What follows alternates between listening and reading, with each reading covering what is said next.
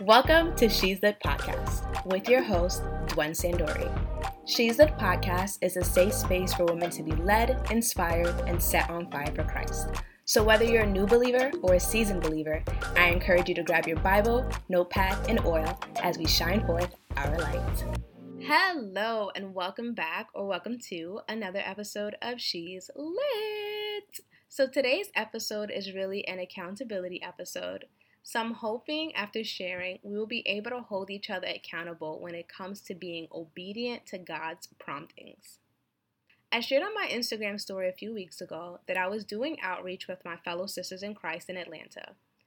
I was excited to give back, but was a bit nervous because I didn't know if I'd feel led to pray for someone.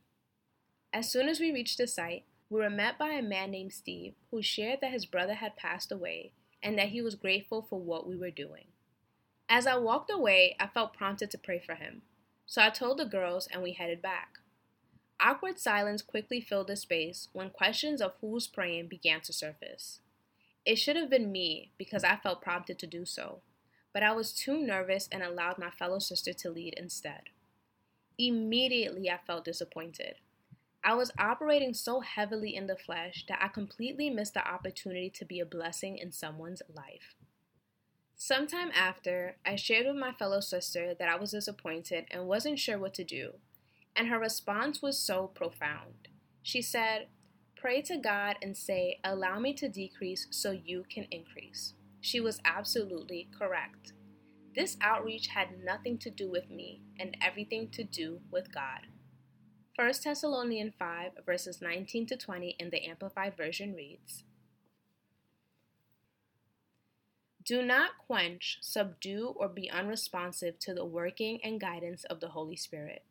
Do not scorn or reject gifts of prophecy or prophecies, spoken revelations, word of instructions or exhortation or warning.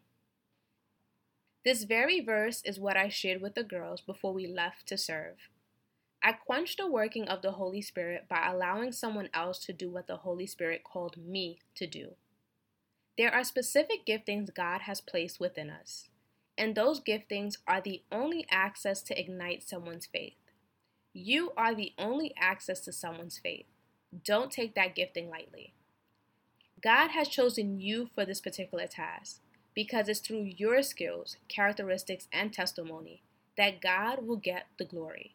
John 14, verse 26 in the Amplified Version reads But the Helper, the Holy Spirit, whom the Father will send in my name. He will teach you all things, and he will help you remember everything that I have told you. Jesus literally refers to the Holy Spirit as our comforter, advocate, intercessor, helper, and counselor. The Holy Spirit equips us with spiritual gifts and power that enables us to operate courageously in our giftings.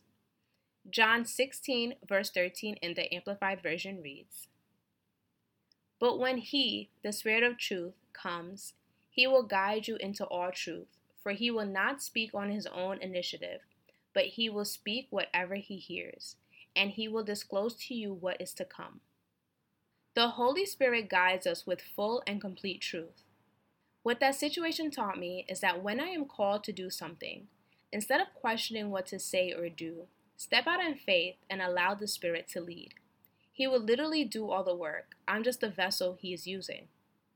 So, whenever you feel nervous or uncertain about what God is calling you to do, remember, we are not to neglect the gifts of the Holy Spirit. The Holy Spirit will lead. We were called to make God known, and we must decrease so that God can increase. I pray that you continue to seek God in all walks of life. He sees you, He's with you, He loves you, and He cares. God bless. Thank you for listening. I hope you enjoyed today's episode. And if you feel led, please follow and share for more. To further support this podcast, please download the Alive Podcast app available on both iOS and Android, and be sure to subscribe to my show. She's Litt Podcast can be found at She's Litt Podcast on Instagram and TikTok. Feel free to follow and DM with any topics or questions. I'd love to stay connected.